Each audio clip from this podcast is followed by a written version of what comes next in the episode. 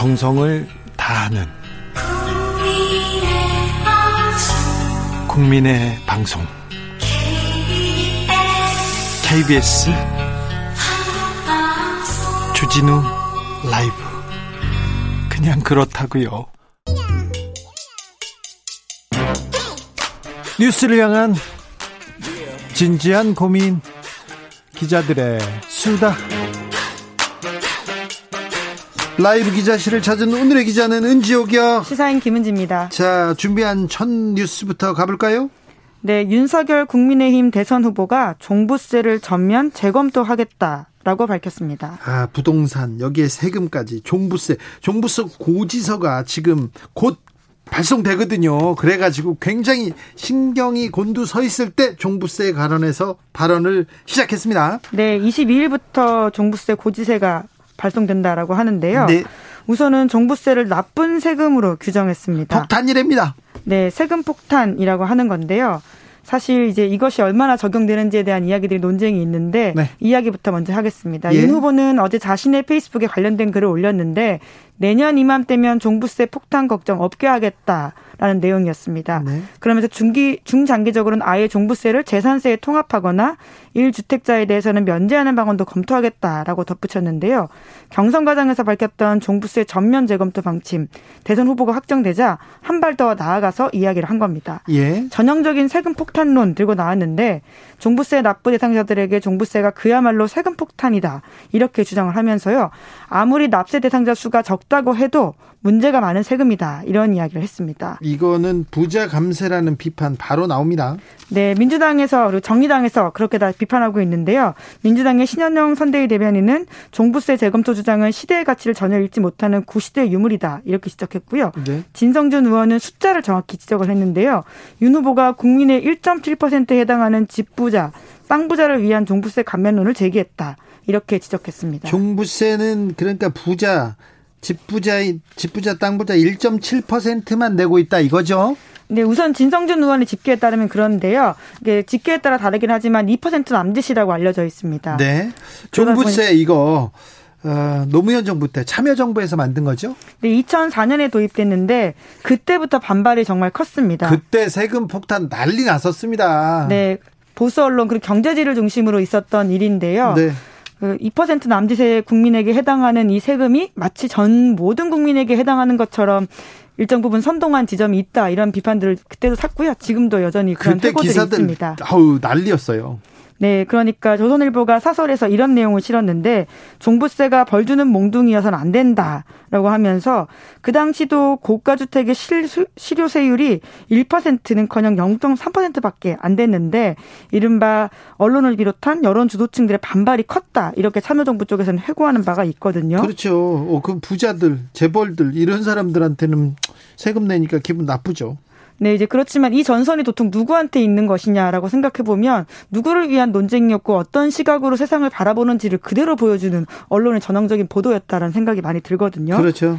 사실 언론사 기자들 중에서도 종부세를 내는 사람들이 얼마나 될까라는 생각이 드는데 없는데 그 부자들 편에 서서 그 기사를 계속 펜대를 굴립니다. 네, 물론 뭐 고위 간부들은 가능할 수 있겠지만 과연 평기자들 중에서 얼마나 될까 이런 생각이 드는데 네. 결과적으로 참여정부 퇴장과 함께 종부세가 누더기가 되긴 했습니다. 예. 2007년부터는 계속해서 이런 내용들이 있었는데요. 이명박, 당시에 예, 예, 이명박 후보가 바로 돌렸죠. 네, 그 당시 내세운 건 서민 살린다라는 내용이긴 했지만 종부세 완화를 함께 내세웠습니다. 0.3% 부자를 위한 세금이 종부세였어요 그 당시에. 네, 게다가 정동영 대통합 민주신당 후보도 관련된 이야기를 했는데요. 밀렸죠 계속. 네, 1가구 1주택 보유자들의 선의 피해자가 됐다 이런 이야기를 하면서 태도를 바꾼 바가 있습니다. 아무튼 이명박 정부 들어서 종부세 거의 무력화됐어요. 네, 세율도 줄었고요. 뿐만 아니라 헌법재판소 결정이 있었는데 네. 종부세 핵심 사안에 대한 사실상 사형 선고 이뤘다 이런 보도들이 많았습니다. 네. 종부세의 세대별 합산 과세 조항에 대해서는 위헌 결정이 났고요. 1가구 1주택 보유자에게는 일률 효율적으로 세금을 물리는 것에 대해서 헌법 불합치 결정이 있었습니다. 예. 그 당시 또 좀 재밌는 보도가 있는데 그 헌재 결정을 앞두고 진행됐던 국정감사에서 나왔던 내용이거든요. 헌법재판관들이 다 또 부자들이었잖아요. 예, 전체는 아니지만 9명 가운데 7명이 종부세 대상자였다라고 합니다. 네. 결과적으로 누구의 시선으로 이 법을 바라보느냐라는 것이 핵심이라고 볼 수 있는데요. 네. 이후에 박근혜 정부 들어서도 유명무실해졌다라고 볼 수 있고요. 당시에 김견혁 의원이 국세청에서 받았던 자료 분석해서 보면 박근혜 정부 4년간 종부세 대상 개인의 보유 주택 수가 약 40만 가구 늘었다라고 합니다. 예. 그리고 문재인 정부 들어서는 부동산 가격이 폭등하면서 종부세 완화 움직임이 여당 내에서도 있었는데 네. 지금 이러한 이야기들이 또 논의되고 있습니다. 네. 아무튼 종부세를 내는 사람들이 한 1%에서 2% 사이입니다. 2% 미만인데 네. 그 종부세를 건드린다고 하면 언론이 다 들고 일어나서 기사를 써요. 세금 폭탄 고지서 날아온다. 그 기사가 계속 나오고 있고 언론에서 어떤 사람들을 걱정하냐면 강남에 집 하나 있는 사람, 마포에 집 하나 있는 사람. 그래서 두 채. 강남에 집 아파트 하나 있고 서초에 아파트 있어가지고 또 두 채 있는 사람들을 걱정하는데요. 그 사람들 아파트 값만 해서 막 7, 80억씩 있는데 기자들이 언론에서 그걸 그렇게 걱정해요. 그럼 독자들도 어이구 세금 많이 나온다고 그 부자들을 왜 그렇게 걱정하는지 참 잘 이해가 안 되는데요. 걱정은 계속됩니다. 0798님께서 미국 대통령은 억만장자세를 얘기하고 있는데 우리나라는 종부세를 없애다니요 얘기하고요. 4049님 세금 내기 좋은 사람 없습니다. 네. 그냥 세금 내라는 게 아니라 아주 부자들 세금을 가지고 얘기하고 있습니다. 자, 다음 만나볼 뉴스는요. 내일이면 공수처가 출범한 지 300일이 됩니다. 예, 300일이요. 참 우여곡절 끝에 시작된 공수처.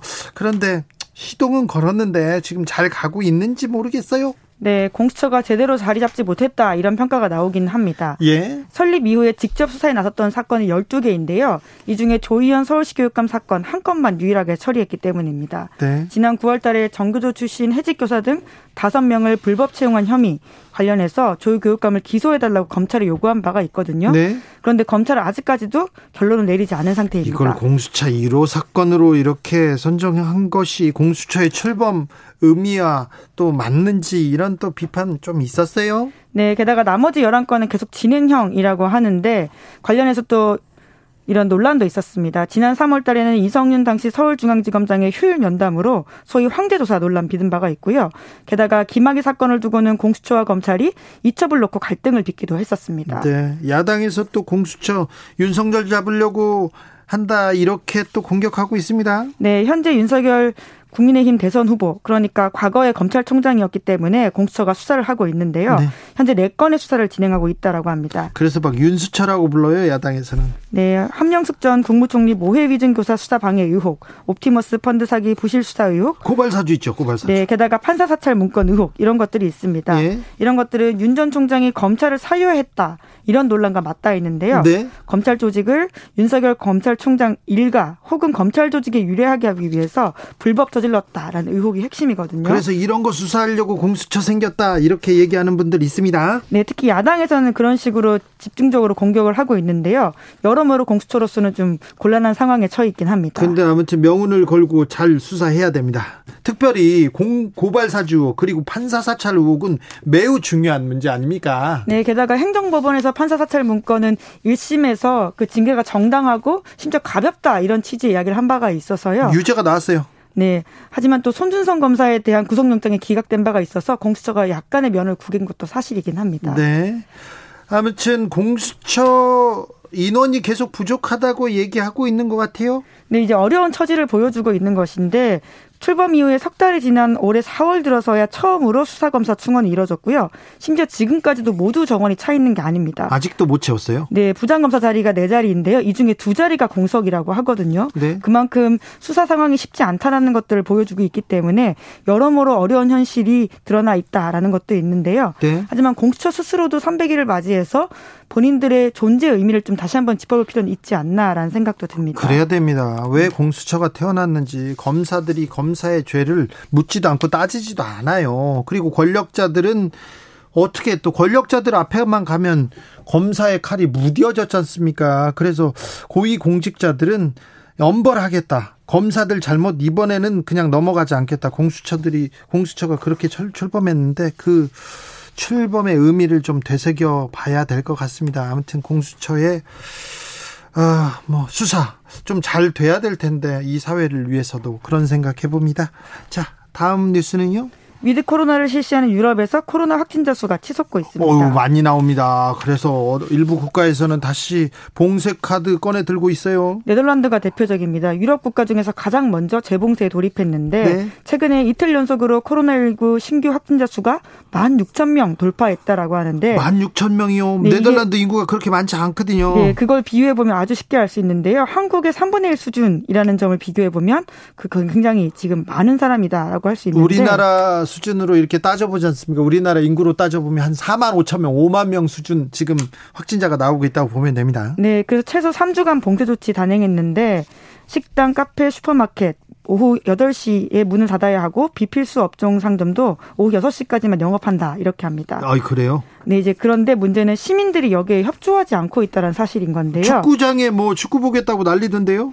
네, 지금 무관중으로 치러지긴 했는데 바깥에서 보고 있어요. 바깥에서 모여 있습니다. 네, 헤이그 시내에서는 시위를 벌이는 사람들도 있다라고 하고요. 예. 정부에서는 또 이것을 쫓아내기 위해서 물대포 시위까지 동원해가지고는 진압하고 있다라고 하거든요. 예. 살벌한 장면들이 계속해서 나오고 있습니다. 오스트리아도 봉쇄 시작했어요? 네, 백신 미접종자를 대상으로 이렇게 고강도 조치하겠다라고 밝혔는데 네. 접종률이 다른 나라보다 낮다라고 밝히면서 접종 미접종자에 대해서는 일종의 페널티를 부과하겠다라는 건데요. 네. 어, 지금 외출 제한을 하는데 미접종자에 대해서 나올 경우에는 벌금이 거의 200만 원 가까이라고 합니다. 200만 원 벌금이요? 네, 196만 원 정도의 지금 하나라고 하는데 네. 이제 그 정도로 백신 접종을 하라라는 의미이긴 한데 네. 지금 쉽진 또 않아 보이긴 합니다. 그렇습니다. 백신을 많이 맞았는데도 그렇습니다. 오스트리아는 좀 백신 접종률이 좀 떨어지긴 했으나 예, 다른 서구 유럽 국가에 비해서는 낮은 편입니다. 63% 정도라고 하거든요. 유럽의 확진자 지금 현황 뭐 수준 어느 정도입니까? 네, 지난 7일간 유럽의 확진자 수가 211만 명 7,207만 명이 넘습니다. 일주일 만에? 네, 게다가 그 기간에 코로나19로 사망한 사람들은 2만 8천 명이 넘는데요. 예? 이것은 전 세계 사망자 절반 정도를 차지할 정도로 유럽에서 지금 확 확진자와 사망자가 많이 나오고 있다라고 합니다. 유럽이 다시 코로나의 유행지의 핵심이 돼가고 있군요. 네, 그러다 보니까 지금 EU 27개 국가 중에서 10개 국가가 매우 우려되는 국가다 이렇게 분류되고 있다고 합니다. 어떤 나라가 그렇게 좀 힘, 어렵습니까? 그리스, 네덜란드, 벨기에, 이렇게 우리가 많이 들어본 나라들이 다 들어가 있고요. 예. 10개국 정도가 그런 상황이라고 하는데 지금 쉽지 않고 고삐를 조이고 있다라고 보시면 될 것 같습니다.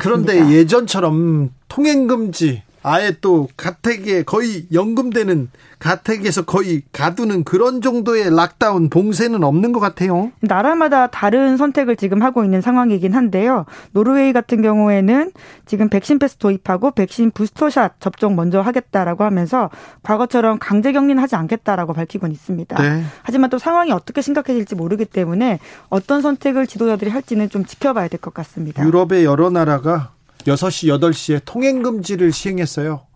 거의 가게도 6시, 8시면 다 닫았습니다. 근데 우리나라는 봉쇄 없이 지금 코로나 시대를 지금 견뎌가고 있는데, 하, 앞으로 이 확산세가 어떻게 될지, 여기에서 우리가 그 그래프를 꺾어야 됩니다. 그래서 확진자를 좀 줄여야 되는데, 각별히 여러분도 좀 조심하고 주의해야 됩니다. 거리두기 하고 마스크 잘 쓰고, 그리고 백신 잘 맞아야 됩니다. 그래야 우리가 이 코로나의 터널 건강하게 안전하게 벗어날 수 있을 것 같습니다. 기자들의 수다 시사인 김은지 기자와 함께했습니다. 감사합니다. 네, 감사합니다. 교통정보센터 다녀오겠습니다. 공인혜 씨.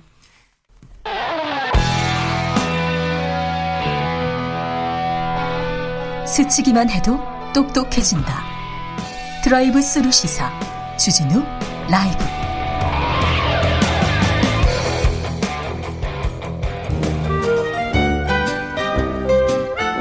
민생이 먼저다. 함께 잘 먹고 잘 사는 법 찾아보겠습니다. 민생과 통하였느냐? 생생민생.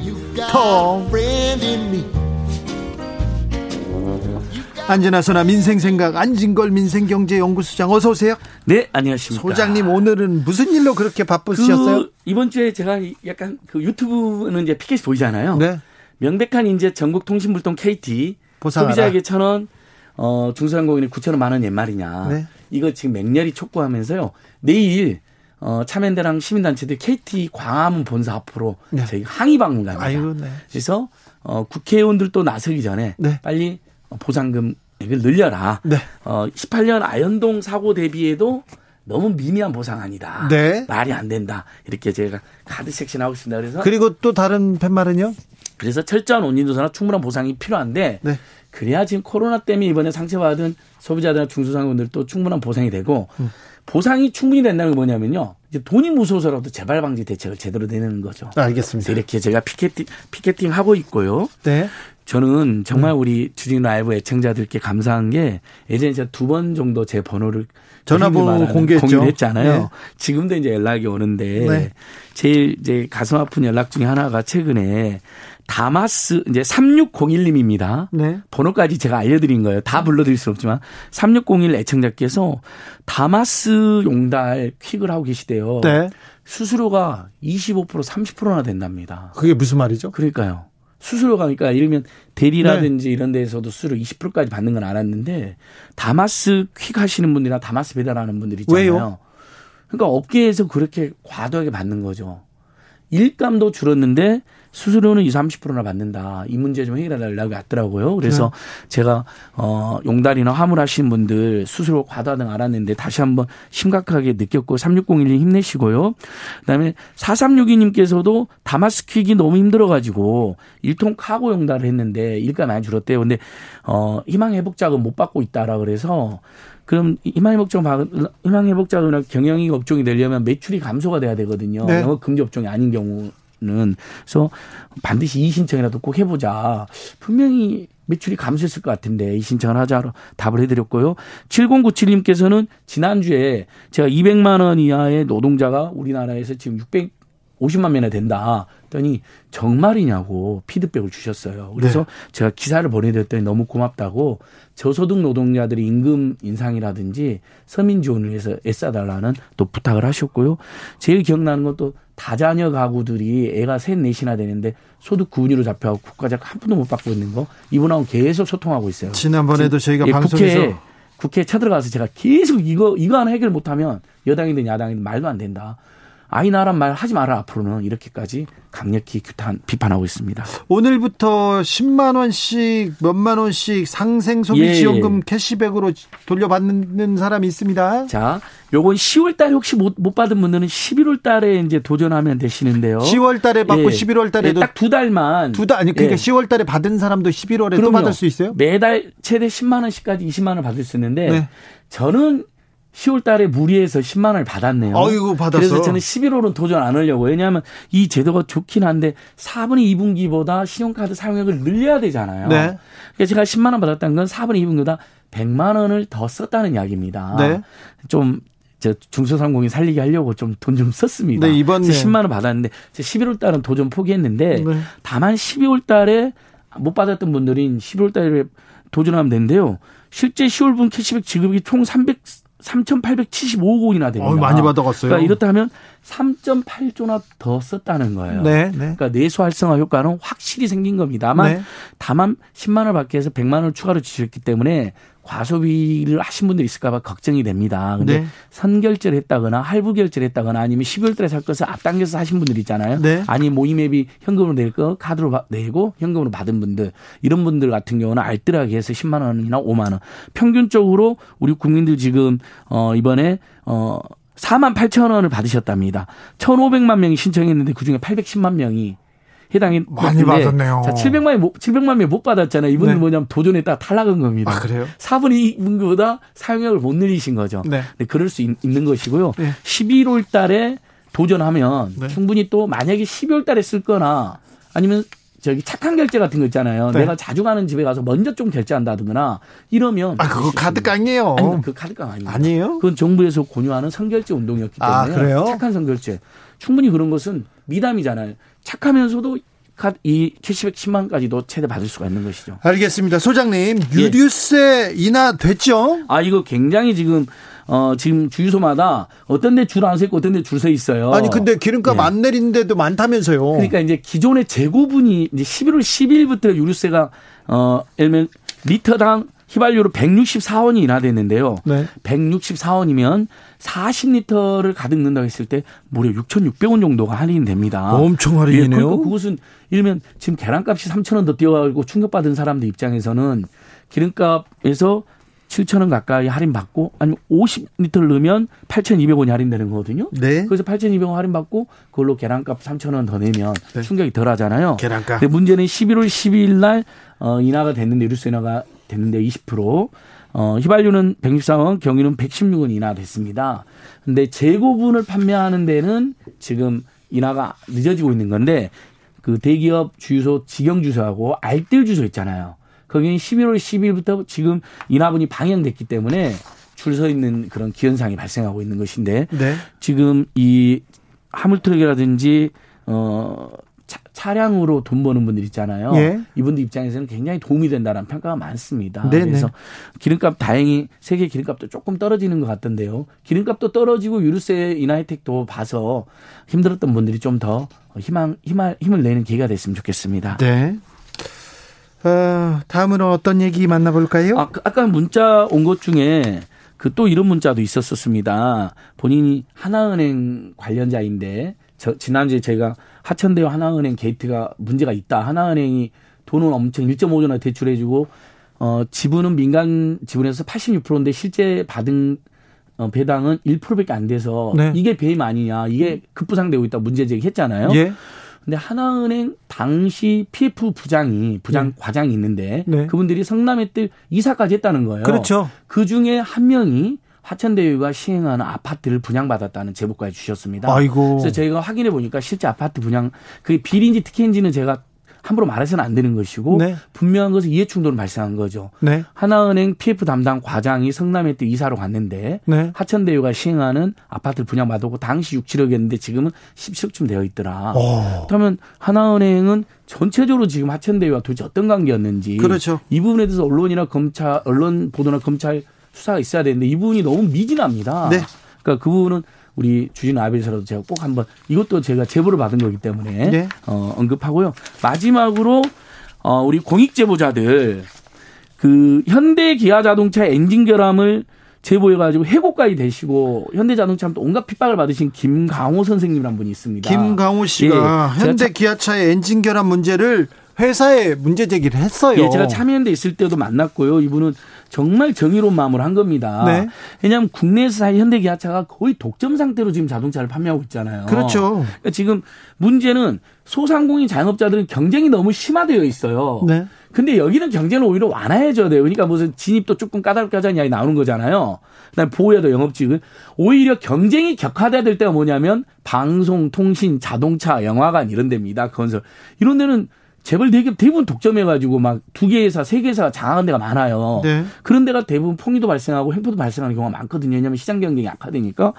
그래서 이분이 미국에도 제보를 해가지고요. 무려 280억의 공익신고 보상을 받았습니다. 미국에서는? 예. 왜냐하면 한 9천 어, 과징금을 8,100만 달러를 받았는데요. 이렇게 되면 이제 900억이 넘어가거든요. 우리나라 네. 돈으로요. 30%. 30%는 280억을 받은 겁니다. 네. 근데 이분인 한국에 신고했더니 한국에서는 오히려 해고당하고 보상금 규정도 어떻게 되었냐면 음, 가액은 최대 30% 규정되어 있는 한수금액이 30억을 넘을 수 없게 되어 있고요. 예. 그 다음에 공공이익은 그대로 한수금액이 없는 경우는 2억이 가장 많이 받을 수 있는 금액입니다. 네.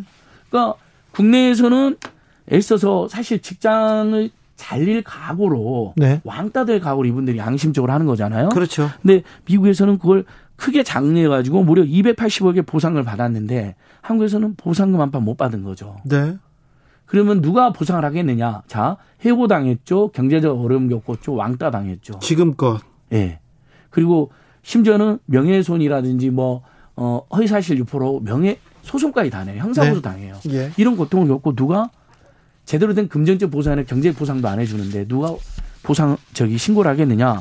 공익 신고 하지 마세요라고 이분이 절규했어요. 얼마나 괴롭겠어요. 그러니까요. 이분이 공익 신고의 중요성을 너무 잘 아는 분이거든요. 네. 참여연대에서도 저희들이 포상도 해드렸던 기억이 나는데 근데 네. 시민단체가 포상해 주시는 돈은 너무 제한적이잖아요. 네. 그러니까 명예만 드렸던 건데 네. 근데 저희가 주진 기자님이나 제가 동시에 알고 있는 그 양심적 공익제보다 너무 많이 하시잖아요. 많이 있죠. 많이 하는데 지금까지 길거리 헤매는 분 많잖아요. 아, 저기 이건 정말 고쳐야 될 것 같습니다. 이명박 전 네. 대통령 구속에 가장 결정적인 제보를 했던 공익신고자 김종백 씨는 그때 일터를 잃고요. 완전히 몇 년 동안 거리 헤매다가 경기도 산업 공공기관에서 겨우 채용돼서 먹고 살다가 살, 그다음에 이제 됐는데 그런 분들은 그게 개, 매, 매우 희, 희귀한 케이스라는 겁니다. 알겠습니다. 그래서 공익제보자들은 최소한 우리 사회가 빚진 거거든요. 그러면 평생 그 저기 경제적으로 쪼들지 않을 정도의 보상금 뭐 엄청난 알부자를 만들어 드릴 수는 없지만 미국이 어떻게 280억이나 보상을 했겠습니까? 네.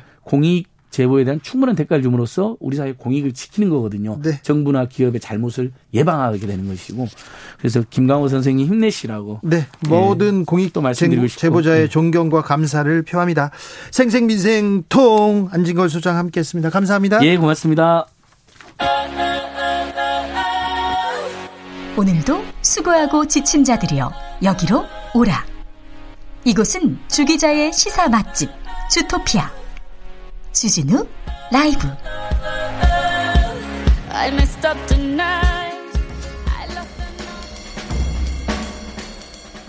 느낌 가는 대로 그냥 고른 뉴스 여의도 주필. 배달 늦어 퉁퉁 불은 면 요리. 손님이 보낸 문자에 사장은 감동 머니투데이 기사인데요. 어, 자영업자 커뮤니티에 올라온 글입니다 40분 넘게 걸려 배달된 면이 담긴 요리 고객님 때문에 눈물이 또르륵 이렇게 글이 게재됐어요. 무슨 일인가 했는데 어, 손님한테 면 요리를 배달을 해야 되는데 배달 기사님이 초행길이어서 많이 늦었습니다. 그래서 40분 늦게 가서 면이 퉁퉁 불었답니다. 근데 손님이요. 면이 많이 불고 식었지만 맛있게 먹었다. 이곳을 못 찾는 거 이해한다. 걱정 안 하셔도 된다. 시켜 먹었던 것 중에 제일 맛있다. 이렇게 오히려 화를 내지 않고 칭찬글을 남겼습니다. 그래서 이 사장님이 문자에 너무 감동받아서 아 기회 되면 매장에 한번 오세요. 따끈한 탕 대접하고 싶습니다. 이렇게 얘기하면서 다른 얘기를 좀 합니다 다들 밖에서 추운데 나의 세상은 이렇게도 따뜻해도 되는 걸까? 자꾸 실수하고 있는 일을 못하는 나 자신 때문에 울어도 봤다. 손님이 없어서 남편과 싸워서 그리고 별점 3점 받아서 몸이 힘들어서 속상하고 울고 싶을 때가 많았는데 오늘처럼 너무 따뜻해서 눈물이 나기는 처음이다. 이렇게 글을 적으셨습니다. 사장님이 참 마음 따뜻한 손님의 말 한마디에 감동하고 이 초보 사장님 그 이 글에 또 감동합니다. 서로 존중하고 조금만 배려하는 마음이 있으면 이 추운 겨울도 잘 좀 견딜 수 있을 텐데 그런 생각합니다. 6540님 짜장면을 누군가는 목숨을 걸게 하는 그래서 목숨을 걸게 해서 먹는 나라는 좀 이상한 나라예요 얘기하는데 그렇습니다. 너무 빨리빨리 너무 급히 급히 얘기합니다.